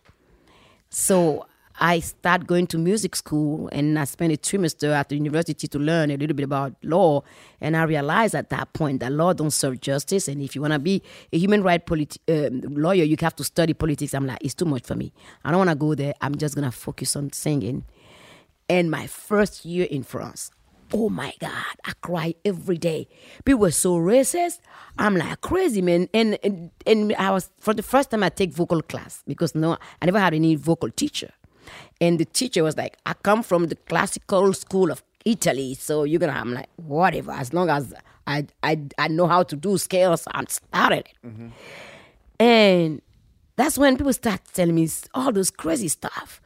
They come one day, some two or three of them, the same guys, those stupid guys, they come and say, So Angelique, tell us, how do you go do your groceries? How do you go to the market there? You have cars? Or you go on the back of elephants? I say yes, and then the wings of the monkey too. I- I'm not oh, idiot. everyone's thought of Yeah. Africa being. Yeah, 1983. I'm not just crazy. And sometimes the teacher, the vocal teacher, will play some Offenbach, uh, we singing all those stuff. And then one day she said, "Okay, I want you to listen to this song and tell me what you think." So she played Ravel Bolero. And when it's finished, I said, "This is African, man." And, and oh, what didn't I say? I'm like, okay. And I shut up. I didn't say anything anymore. That's why I did my version of Bolero, Ravel Bolero. I put lyrics on it. And I'm like, eat this. I just I settled my my issue later on. I'm like, yeah, I'm gonna stay there. I'm Got the gonna- last word. Ah, you always got the last word. and in the same period, uh, we go sometime. I, I make some friend, a good friend that you always used to say to me, "They're stupid, man. They live on another world. Just leave them alone. It's not because their parents have money. They think that they're entitled to everything they want." I say, "Do I care? They don't pay my rent. What I get, I don't care." So we went to a party, and then at that party, I heard once in a lifetime. Oh, Talking, Talking Heads. And I was like, "Mm, this is African. Na na na na na na. No no no no no no no no. It's a so African melody is ridiculous. Yeah. So I like, hmm, I like this. This is African, and they say, they say, Angelique, don't say this in front of other people, and then. People say, yeah, but well, Africans, you know, you're not sophisticated enough to understand all of these things. You can't do this. And I said, well, I'm just saying. and you're stopping me from saying what I think to say. So that's how my life started in, in, in Europe. And I was lucky to work with a piano player called Jasper van 't Hof. That guy is a crazy dude. For man, the independence he have in both hands. He can play something completely crazy. here. be playing this. Mamlala. He had a song, it goes, on the left hand, He goes. and on the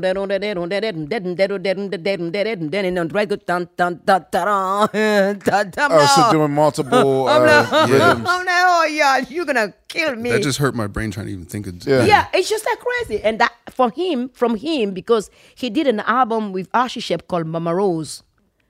And he comes from that world of, I mean, free jazz. And he went to Africa with a guitar player from um, uh, uh, Belgium called Philip Catherine. He came back, he said, the first time we met, he said, I have to apologize to you. We white people didn't create nothing. we just steal, we just steal from all you from Africa, man. That's where like yeah. I'm like, oh really? Okay. I said, he said, man, please teach me some of your stuff. I want to make music. I can't live my life doing being a free jazz musician anymore. So we started to. Pili Pili was the, the name of the the the the, the the band, and we I wrote a lot of songs with them, and we Oh, tour. Pili Pili. Okay. Pili Pili. Yeah. So after that, you know, I start making money to pay my um my tuition. But I have to go do hair, I have to clean hotel room, I have to do babysitting, all the things that I And I was a big star when I left my country, but me, it doesn't mean nothing to me. I knew that I had to do something. I have to start from scratch. So you had to start all over again. Yeah, because I'm like now I'm in I'm in, I'm an adult for real. Mom is no longer there. I gotta pay my rent. I gotta pay my food. I gotta pay my transportation. I got everything. And I like the responsibility that it it bestowed upon me to do that.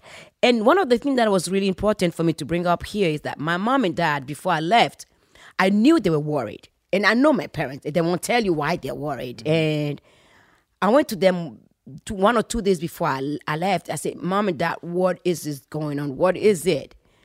And they said, We just worried that in France, you, if it's too hard for you, maybe tempted, tempted to go for prostitution or take drug or deal drug. I say, I will clean a floor for one dollar a day for how long it take before I come back home. I ain't doing that. So, so for me, mm. doing music was the thing that really keep me together. And after that, I went to jazz school and I started learning jazz. For me, jazz was before when I was listening, I was Mahalia Jackson. I was listening to because my mom, my dad loved Mahalia Jackson, loved um, Sidney Bechet. My mom used to play clarinet, and all those things for me was jazz. But real knowing more, I become just a junkie of music, and, and it's just like because for so many years none of no music came. I mean, the Talking Heads never made it to Benin. It was crazy. I mean, I I, lo- I missed out so much that I started just kind of hurry hurrying up to to to catch up with all the music. taking in everything I just. I'm taking everything, and then I get to the jazz school the first day to to to register. And as I was walking the stairs to go to the office of admission, the admission office, there were one brunette and one blonde girl, and I met them halfway because it was an old building with corners. You never know if you're going left or right. So I asked them, "What is the admissions uh, office?" And they go, "Why?" I said, "I said because I have to go register." And they said, "You African?" I said, "Yes." And they look at me and say, "What are you doing here? Jazz is not made for African people." I'm like, "Okay, don't worry." I just walked up and I do my, yeah.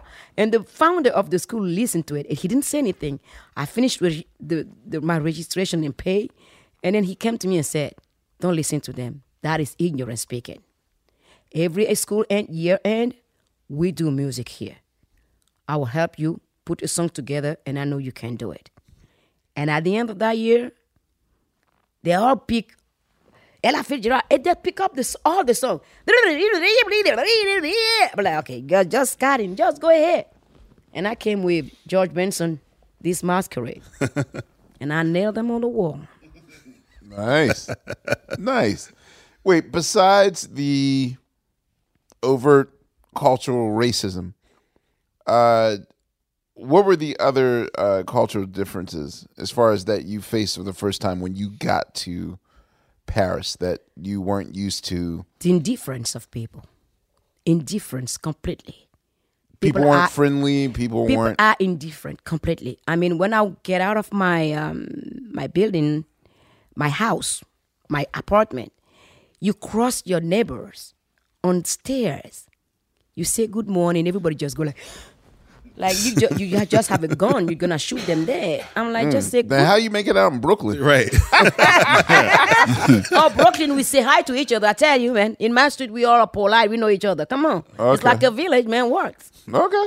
But no, but you- you got there's a difference. There's a profound difference here in America. When you make eye contact with people, there's a nod, or there's a kind kind uh, recognition somehow. You know, in France, it's just like you can be transparent. Nobody cares, and it, every way, shape, or form. I mean, one thing that really, really struck me to the point where I just like, how am I gonna live in this country? I was in the subway going to school, and there is a and at one station a girl walked into this the station and she's just sobbing so much she barely could sit.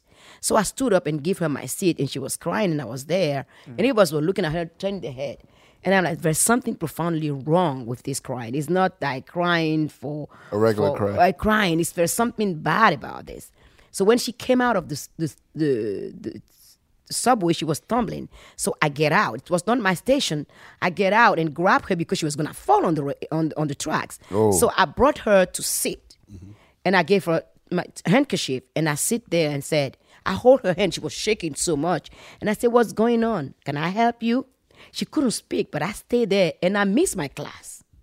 But I was not going to let her there because I didn't know what was going on. And finally, she said to me that she's orphans of her, both of her parents. The only person she still have alive was her brother, and she just get into accident. and He's very critical in hospital. And I said, "Let me take you to the hospital." She said, "But I can't stay alone." I said, "I'll stay with you."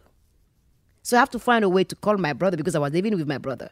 I could not live without him knowing where I was. So when we get to the hospital, I said, "This is what happened, and this is where I am." And then he said, "If it's too late, tell me. I'll come and get you." The brother make it and he was feeling better when I left her. And I said, You want to come to my house? I, you can stay with me. And she looked at me and said, No one do that here. I said, Yes, but where are you to go? You don't have the key? Your brother was the one that have the key. And then I said, Let's go ask the nurse if, if in his stuff there are keys. So we find the keys. I, I accompany her to where she was going, and I tell my brother where I was. He had a car at that time. He said, Now it's past 10 p.m. I'm going to come and pick you up. And then, and for me, it was just something that really no one just cared. And that's why my first album that I I, I, I released in France when I was signed by uh, uh, Island Record, I call it uh, Tortoise, Logozo. And with the, free sign, see no evil, talk no evil, hear no evil. For me, it represents so much this Western society that call itself civilized, developed, yet we have lost the ability to reach out a helping hand to somebody that is in need because we are just so swamped in survival mode. We don't live, we survive. And we have everything. People that are poor in Africa, they live. They have one, they can have one meal a day, they will laugh. We are resilient, and that's one thing that no one can take from from us. No one. They can't. There's no way they can take it. Go ahead. Oh no, I was just I was just agreeing. Up. you were like, huh? Okay. Um, how did you how did you come across meeting uh, Chris Blackwell? Well, that's it's, it's, that's an interesting so, uh, story. The founder of the jazz school where I was had a label called Open, right? Okay. Mhm. And he produced only jazz, right? And then he said to me, he came one day and see one of my show. We had a band together with my husband and some friend, and I was doing my own music. And he said, "Man, I love the way you sing. I want to produce your album." So he produced the album. One by the time we finished, he was broke. So he said, "Okay, I'm printing 500 copy of CDs. I give you 200 and sell 300, and that's it." With the 200, I sent it to um, record labels. I every record label, that exists in France have my CD, um, promoters, and um, I start playing at the New Morning Club. And I gave one of my, my CD to a guy from um, Mali called Mamadou Konté. He's the one that founded the festival Africa Fete. Okay. And he was the Youssou N'Dour's manager at that time. Okay. Mm-hmm. And then he, without telling me anything, sent the CD to Chris Blackwell. So here I am playing a show at the New Morning, New Morning Club in Paris, and you do two sets. I finished the first set. The owner, Madame Farhi, and all the team of uh, the, the club, everybody had just been hijacked. When I walk out the stage, there are very important people waiting for you in your dressing room. I say, really? More important than God? All right, let's go sit. So I walk in. You have the A&R from uh, UK uh, Island, and you have the head of Island, France. And they introduce themselves to, themse- themselves to me and say, we really want to work with you. We want to sign you. And I'm like, this dude from France, I send them ticket to my shows. I send them everything. Nobody reply. We come in, we're not coming. It's just like, now you want to work with me? You know me, man, how I like ask questions. I say, I want to know what I was going on here, What am I baby. I want to, I want to help. No, come on, I want, I want to So walk. you didn't trust this situation at all. Yeah, I'm- I'm- and Really? then I get and I get my hand on the fax that Chris Blackwell sent and say, you better sign this girl before somebody do. if somebody sign her before, you guys are losing your job. I'm like, yeah, baby. I'm like, no, I like this. I like this. All the powers in your were hands. you were you excited because of the the lineage that that he had as far as I didn't even know who he was. Oh, you didn't know what I a, didn't you didn't know what a Chris Black Blackwell no, was. I just know the label Island. I didn't know who he was until um, the signature, the day we are gonna sign. Uh, I was kind of reluctant because I never signed any contract. Because signing a contract for me in my culture is a handshake. So why am I signing a paper for? I just like what the hell. And I was just worried that uh, signing such a big record company, I might lose my identity, my cultural identity. That I will I'll be doing music that I don't like. And so Chris Blackwell came before we sign and said, Mhm. I'm really happy to have you in the family. If you have any resistance, if you have any doubt, this is the moment to talk to me about it. And I just say, I just want to keep my artistical freedom and do the music that I love to do. And he said, That's no question about it. You do as sell. Just sign it, put it in. And I'm like, yeah. And for my the first 10 years of my career, I have the privilege of having Chris Blackwell as my artistical director. That guy have an ear. Mm-hmm. Oh my God. He goes, on the 16 bar, your snare is too loud. I'm like, for real? And you listen back, you go, Yeah. it's, it's out of place. No, not good. And every time I do a demo, when I send it to him, it's like he's in a candy store. Hmm. Because I always do my demo so well because you you, you have to think about something. It might be hanging out somewhere and somebody might put his hand on it. You don't know who listened to what. It gotta be clean, man. It gotta be perfect. Even if a producer have to put his hand on it, he got something good to work with. Like with, when I did th- this project, Remain in Light, that I'm doing now, mm-hmm. the demo, the voice of the demo are the final voice on the album. Hmm. Not bad. My backing singings, all is in there. All from the demo. Oh yeah. Wow. Percussion from Benin, all in there. And I add some more percussion. Everything about this album start with a percussion. The drum follows, Charles Haynes follow the percussion player when we were doing once in a lifetime. We do call and response with the drum, and then he asked, I mean, when he played, he started playing with the percussion player. I was sitting down like in the studio in LA going, These are my brothers, man. This dude, they're killing this stuff right there. Nobody else can play like that. And then and I just I just raised myself. I said, Angelique, don't be racist in the o- other way. Just shut up. just shut up. All right, y'all.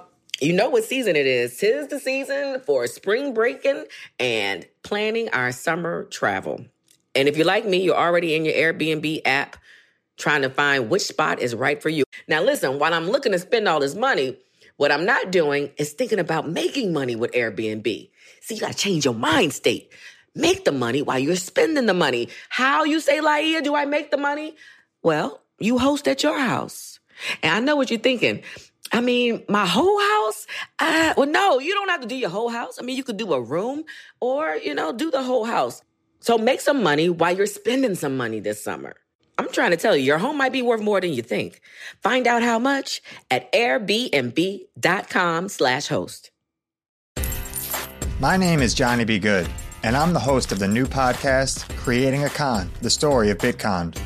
Over this nine part series, I'll explore the life and crimes of my best friend, Ray Trapani. I always wanted to be a criminal. If someone's like, oh, what's your best way of making money? I'm like, oh, we should start some sort of scheme. You see, Ray has this unique ability to find loopholes and exploit them. They collected $30 million. There were headlines about it. His company, Centra Tech, was one of the hottest crypto startups in 2017. It was going to change the world, until it didn't. I came into my office, opened my email, and the subject heading was FBI request. It was only a matter of time before the truth came out. You can only fake it till you make it for so long before they find out that your Harvard degree is not so crimson. How could you sit there and do something that you know will objectively cause more harm in the world? Listen to Creating a Con, the story of Bitcon, on the iHeartRadio app, Apple Podcasts, or wherever you get your podcasts.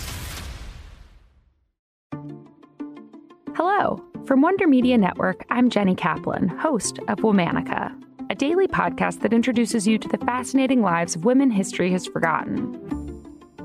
This month, we're bringing you the stories of disappearing acts. There's the 17th century fraudster who convinced men she was a German princess, the 1950s folk singer who literally drove off into the sunset and was never heard from again the First Nations activist whose kidnapping and murder ignited decades of discourse about Indigenous women's disappearances, and the young daughter of a Russian czar whose legendary escape led to even more intrigue and speculation. These stories make us consider what it means to disappear and why a woman might even want to make herself scarce. Listen to Womanica on the iHeartRadio app, Apple Podcasts, or wherever you get your podcasts. You've worked with so many musicians and so many different producers. Um, what what are the highlights of your your working relationships? Like I know that you did a project with Tony Visconti. Tony who, was uh, one of a kind, though. Tony was well, because I told him point blank, I don't like studio. Huh? I don't Yeah. like being in the studio at all. I was about to say the first time you you always tell me you don't like the studio. I hate the studio. But it's the it's where the magic happens so that Yeah, I you know can do it that. on stage. They don't have the freaking daylight. I'm like, if it's rain, it snows, something happened, I don't know. Right. And if there's no public to sing to, I, why, not, why should I sing to a wall? Well, in that case, what was it like working at Paisley Park? Because you did your Oh, whole album. crap. That's what I'm just saying. It was what was like your your snow in Minnesota Oh like? shoot, man! My daughter was ten days old when we started doing it. I just because that album had been produced by two different producers, um, uh, Will Mowat from Soul II Soul in London, Mhm. and and David David, Z. Z. So I was between both. I'll grab my child and go do this and go back. I love Paisley Park. It was the time of uh, Revolution. The Michael, the drummer. Michael B. Uh, New Power Generation. We got so much fun, man. we be talking about music when Prince was not there. We were like, come on, come on, let's let's jump up. I'm like, yeah, come on. It, it was fun, Paisley Park. And then the funny thing is, you see, Sting comes in and you have Prince here. Sting is just like regular. Prince is all made up. The, the, the I mean, the crease of the pant is not. Like, I'm like, oh, Jesus Christ. And you look and see two monster of music here, completely different world. and I like that. That's what music bring me to. I mean, what is important for me when I'm doing an album is that the producer becomes also also also part of the music. It's not just pushing buttons. And if you have any idea, I come from a culture where we do things together. And and my father always used to say to to me, that's the reason why he he encouraged me to play soccer. He said, "You play soccer and everybody works together for one goal. You have to learn to do that to have people around you that even if you don't think the same, you have the same aesthetics. You have you have the same goal to achieve, and then you are stronger because you bounce off each other. And two, three brands together is powerful. is is more powerful than any atomic bomb. And that's how I like to do my work. And I remember the first time he played on my album was in Quad. You remember? Yeah, Quad Studio. Studio. When I was doing the cover of Voodoo Child. Right. And I hate We, that. we call that Tupac Central. That's you? Yeah, Oh, that's that- me. Oh, I don't know. I'm kind of everywhere. You know, the- there's a rumor going But around. the thing is, I didn't like it. I didn't like that process because I didn't come to meet everybody. Mm. And after that, I'm like, the next album is everybody in the studio. Otherwise, Together. forget At the same ya. time, right. And that's what we did for uh, Black Ivory Soul. The Black Ivory Soul album we recorded, it was the funniest thing ever. Out of this world. Here comes Amir. The best player come from French West Indies. The percussion player have never been to America. We bo- did all the paper for him to come from Salvador de Bahia. He does not speak a word of English. Go listen to that album, Rhythm Section. Oh boy, it is tight or what? It was tight. I'm telling you. we you didn't know- speak a word to each other, it just but it was tight. I'm like, you don't need to speak the same language to do music, and it's the only form of art. But I was allows- counting. No, I'm playing, I'm playing, I'm playing, I'm playing. I mean, I remember, I remember, uh, um, yeah, yeah, the song I cover a song of uh, Gilberto Gil, and then, oh Jesus, I'm I'm still listening to it. And then I mean go, one, two, and, go, and the guitar go ta-da-dum, ta-da-dum, ta-da-dum, ta-da-da-dee-na-dee-na-dum, ba-da-dum, ta-da-dum, ba-da-dum, ba-dum. and he, he just he sits everybody down saying, okay, this is where it is. And you have the bass player. He was so happy when he left. He said, I wish all the drummers like have me and me. I say, hey, hey, hey, oh, don't be messing up with me right now. I can count, so many numbers, so much math. Now, now I wish I redid my roll call uh, verse. Angelique, how do you pick your covers? Because you're known for a lot, like Voodoo Child and the other ones. You're known for a lot of your covers. How do you pick them? Well, the Voodoo Child one started. pretty- I mean, I've known Jimi Hendrix since Benin, but then I came to Paris and we had a friend called. Um, uh, comment il s'appelle déjà? He's the specialist of. Uh, he know Jimi Hendrix more than any American. Comment il s'appelle? Yazid Manou. He's from Benin. There's nothing. I'm telling you, sitting down here, you want to try him next time? I tell him when he comes, come and speak, speak to you. There's nothing you will say about Jimi Hendrix that he doesn't know, ever.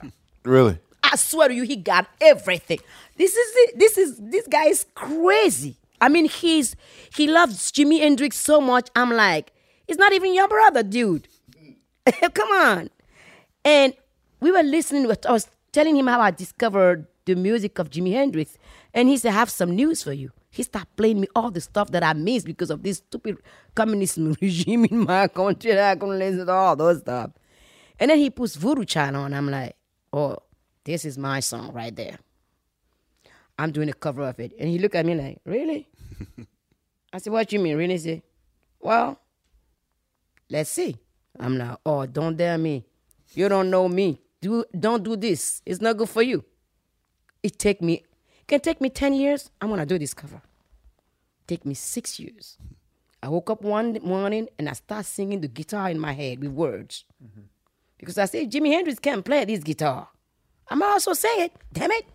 I don't want anybody else mm. but Jimi Hendrix to do it. He can't do it. I'm singing it. So that's what I did. I go, Amon Michele Vodun viamo, Amon Michele Vodun Amon, Amon Michele Vodun viamo, Amon Michele Vodun Amon. I mean, And that to you is a Benin Yeah. uh, spirit. it's it's it's the Amazon What other American songs? Because you know we're lost in America. I didn't know I was Benin until five months ago. So I'm just saying that. What other songs do you hear in American culture that you feel in your heart? There are so many of them. I just sing on it. It have to be. The, I mean, for, s- well, s- uh, for example, when I was doing the the listening win on the album of um, the, the Talking Heads, The Remain in Light the remaining record. light, I sang, and Ezra sang that song with me, and that song is a song that is really profound. It goes, Ama wabode no sakbeton, boli tula sabogwe. Ama wabode no sakbeton, tula sabogwe. Omi wae, omi wae, omi wae, mi wae. Iye, ah, oh, iye, iye, tula sabogwe. It said, You make that look so effortless. Yeah, I'm sorry. I- I- yeah. it's effortless because I sing it my whole life. Um, you can't cast a spell, you can't stop. When a hunter goes out to hunt, he's the one telling the story. But when you shoot at the Black Panther and you miss, the story is different. Because that spell you cast before you try shooting him, he can come back and get you. And then who's telling the story now? The Panther. Should There be Black is. Panther theme song. There it is. Um, I, I do want to ask you about Remain in Light. Um, how how long has this been a passion project? I mean, I, I'm assuming that for you to cover an entire album, it has to be a passion project. So, It is. what? First of all, did you know the history of David Byrne's obsession with Nigerian music? And I didn't know. you didn't I know anything I didn't, about. I didn't know all that till I started working on it. Oh, wait, what? Yeah, when I started working on it, I went out and find out. Oh, really? I started listening to the song first because the song have to speak to me before I get dive into it. To uh, because I don't want to know anything about it. Then it can it, it, it would impact my inspiration. So as as I was we were working on it, um, I had so many traditional songs that had been sung to me by women uh, when I was doing uh, Beninese women and Kenyan women when I was doing my album Eve. And that ab- album that I dedicate to the resilience and the beauty of the African women that won the Grammy, it was not only songs that I come back with, life stories too. Women that have been going through hell. I've sung with Amazon descendant in Nabome. Mm-hmm. Many songs, profound songs.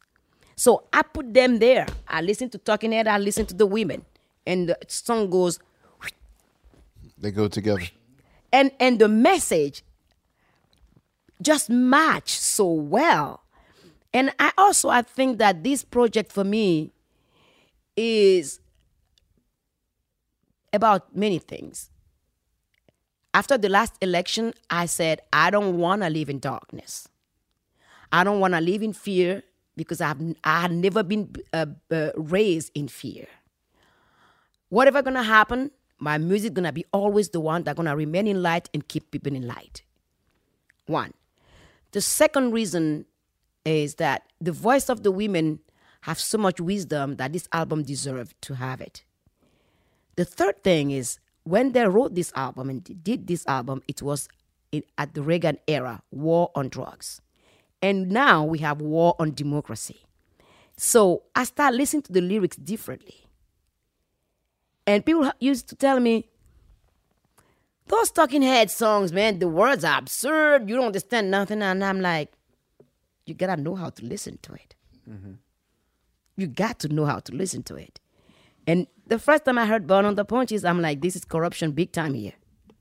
We are all born on the punches.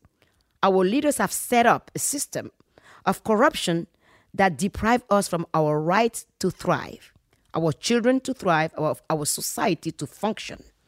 North, south, east, it does not matter where it is. It's not an African problem, it's a worldwide problem. And that for me is one of the things that we have to shed light on. Because if you look at it, you look at the world in which we are living. I'll take it from Africa. After colonization, and I say colonization still exists in Africa. The independence that we have is just a word with no substance. Because the independence that we had does not allow us, Africans, to sell our resources the price we want. We don't set the price of our resources. People come and take it and pay the price they want, and that sometimes they don't pay. They don't give money to a, a- a- government that they want to keep in place to be able to to take what they need from Africa. And in order to continue that after uh, uh, what they call independence, they have to find a way to stop every single person that's gonna stay gonna say to them, "This is not doable." It starts with Lumumba, Kwame Nkrumah, all those educated men. When they, the, the the country colonizing them presented to them what they call the colonial pact, in which basically they have no power. You are independent, but you have no power. You can have a currency. If you want to build a road, we have to come and do it. Anything you have to do, we have to do it for you. You cannot make any policy mm-hmm. that will impact our interest. And you have to keep your population on the check. No riot in, in the street against our interest. All those things are written in the pact. So when Lumumba stand up against it, they kill him. Not, I mean, with the, the help of CIA. The CIA, the guy of CIA said, we kill him and dump him in acid for him not to have any place where people can come and say, this is our hero. So, why did they do that? Because they put people, puppets, in politics, in high places. They continue doing it. I don't know if you see uh, the, the documentary uh, uh, in, on CNN about the cobalt. Well, you gotta see that. The children are working to get cobalt. The cobalt, people don't even know where it's going when they put it on the on the on the bus. They have paper and they write the amount, but who is it going to? You can't find it. I mean, and then the, the, the head of Tesla is saying, "Oh, we always follow the origin," and then they go and they say, "Ask him where it is." The paper is here. What is your name? So it's always everything. The business, the way business is done in Africa, is done nowhere. The rule of business don't apply in Africa. It's just we come, we take, we leave. So for me, Born Under Punches was the the first song that, and I said, I'm going hard on this one. I'm gonna do it. And then you have cross cross eye penless. Cross eye penless is about calling people names. You call us what? You call us the N word. You call us any kind of name. But what kind of name you want us to tell to give you? You you start telling me who you are. That question never come out. Who are you? How do you see yourself uh, uh, compared to us? If you call us name, who are you? Why do you call us that name and who give us that name and what give you the right to give us that name? So that's it. Cross eye penless. Your eyes are crossed and it goes to the direction that function for you. The rest you don't want to know. And so on and so forth. So the whole album, I listened to it completely differently. The Great Curve is about Mother Earth. Mm-hmm. Not only the nature, but the women. From since since we have been on this planet, who tells the story of the women, not about the man? Adam and Eve is all my mom say all our problem as women start from there. From the moment a man cannot stand for his own, take responsibility for his own desire, and have to blame a woman for tempting him. Mm-hmm. And he has a brain to think, knowing very well that apple, if he takes it, there are gonna be consequences. He took it anyway and blamed a, a woman. Did I always ask the question? Did Eve just knock him down and put his her feet on her throat and shove it in his mouth? Nope, nope, nope. So why do we have to be blamed for the man's sexual life? I mean, there's a war rage again in this country against women to go for abortion. Abortion is not never an easy decision to make for any woman. It takes two to dance the tango. Where's the guy? If the guy is there helping the woman, the woman won't think two seconds to go have an abortion. So we are blamed for that too. Everything we blame, we are blamed for. So the Me Too movement is a great movement, but we have to have a Me Too movement for the Mother Earth. Because the way we're treating this planet, oh my God, oh my God, is bad. Beyond bad. Beyond bad, exactly. Houses in Motion is the 2008 crisis. There's one, there's another one looming. Yep. They're gonna come, and it's always the same. We choose. We have chosen as human being when we come to this planet, not to go for the greater good, not to go for kindness, but to go for the jugular. Go for the violence. You want something, you want it, and then somebody's on your way, we kill. We eradicate your race, and that's it. We did it for the Indian in in in in uh, in, in Peru. We did it. I mean, everywhere the genocide of the Aborigines people. Here, the Native Indian. In Africa, slavery. I mean, and we all have made an excuse. The word of excuse for those crimes is business. When you're doing business, you're making profit. Everything is cool. We worship money more than we worship God, more than we worship human life. So for me, the whole Remain in Light album is the the anxiety of the Reagan era that we are feeling today. So how do we reconcile that? That's why my my take on um, once in a lifetime is so joyful because there's something positive about it. It's, it put, it brings us to question how do we get here? Can we ask ourselves the questions and see the symbolism of water in all this? Every single human being have to grow up in water before you come to be born to this earth. Water have been at the center of my our, our migration in this world, all of us, from Homo erectus to Homo sapiens to the Neanderthal to Davidian, all of the race we can call goes through water. The migrant crisis of today is on water. We're gonna be fighting for water pretty soon. We can live without gasoline, but can we live without water? So, how do we get here? Are we wrong? Are we right? My God, what have we done? Um, hang on. So. Yo, this is the wokest episode of this show ever. Like, I, I, can we go on after this? Like, it, I- like I feel like I need to go home and listen to Remain in Light a couple times. exactly. Yeah. Now, 'cause you, Or you should start a coffee table book of your sayings. I feel- Do you have you ever done that? No, but a lot of people have my quote on it. that's next. Yeah, that's. I mean, yeah. Well, is there anything that you you haven't done? You've worked with everyone. You've experienced Oh well, come on, let's everything. start. We have never done our album. We've been talking about. I talking know about. we were. I know. I know. Uh, One, we we're going to do it. All right, okay. We're going to do it. All right. But okay, so in the fu- is that's like the the running theme to the show. Everybody does a record with Questlove. Yeah. Yeah, more or or that I I've yet to hold up my end of the bargain. And that sort of thing. Too many jobs. Too, much many jobs. curating. Yeah. Too, Well, No, it's not that because he likes music. I like him for that.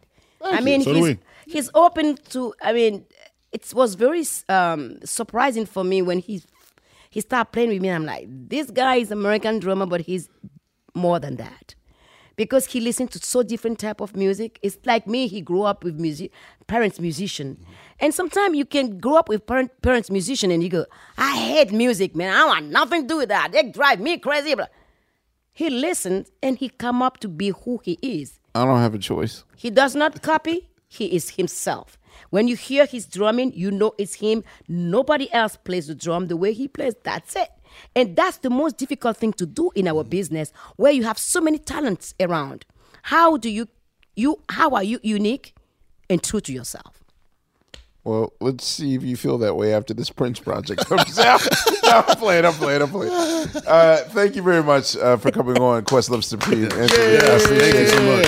Thanks for Thank having me. It's fun. Man, I, I need a sandwich. I So need to go we- back to college. Exactly. Anyway, on behalf of uh, Damn this public school education of mine. or on behalf of, of Sugar Steve of uh, Chat with Sugar and Twin Bills. Uh, Twin Bills. This is uh, Questlove. Also, shout out to Fontigolo and, And It's Lightyear. It's Lightyear. Uh, thank you, Angelique, one more time. This is uh, Questlove Thanks for having Supreme. me. You guys Thank are great. I appreciate it. Uh, this is Questlove Supreme on Pandora. We'll see you on the next go round. Thank you.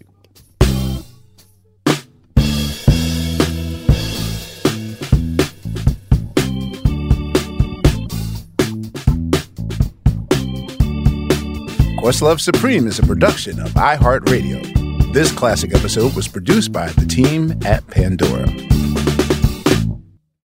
For more podcasts from iHeartRadio, visit the iHeartRadio app, Apple Podcasts, or wherever you listen to your favorite shows. The Elevation with Stephen Furtick podcast was created with you in mind. This is a podcast for those feeling discouraged or needing guidance from God. Together in this podcast, we'll dive deep into scripture, uncover the powerful truths that will help you rise above your limitations and embrace your full potential. We're here to equip you with the tools you need to conquer life's challenges. Listen to Elevation with Stephen Furtick every Sunday and Friday on the iHeartRadio app, Apple Podcasts, or wherever you get your podcasts. I'm Tamika D. Mallory. And it's your boy, Mysonne, the general. And we are your host of TMI. And catch us every Wednesday on the Black Effect Network, breaking down social and civil rights issues, pop culture, and politics in hopes of pushing our culture forward to make the world a better place for generations to come. Listen to TMI on the Black Effect Podcast Network, iHeartRadio app, Apple Podcasts, or wherever you get your podcasts. That's right. Danielle Moody here, host of the Woke AF Daily podcast. We've been with iHeart for a year, and what a year it has been. As we head deeper into 2024 and yet another life changing election cycle, Woke AF Daily is here to keep you sane and woke. Make Woke AF Daily your podcast destination for 2024 election news and analysis. Listen to Woke AF Daily Season 5 on the iHeartRadio app, Apple Podcasts, or wherever you get your podcasts.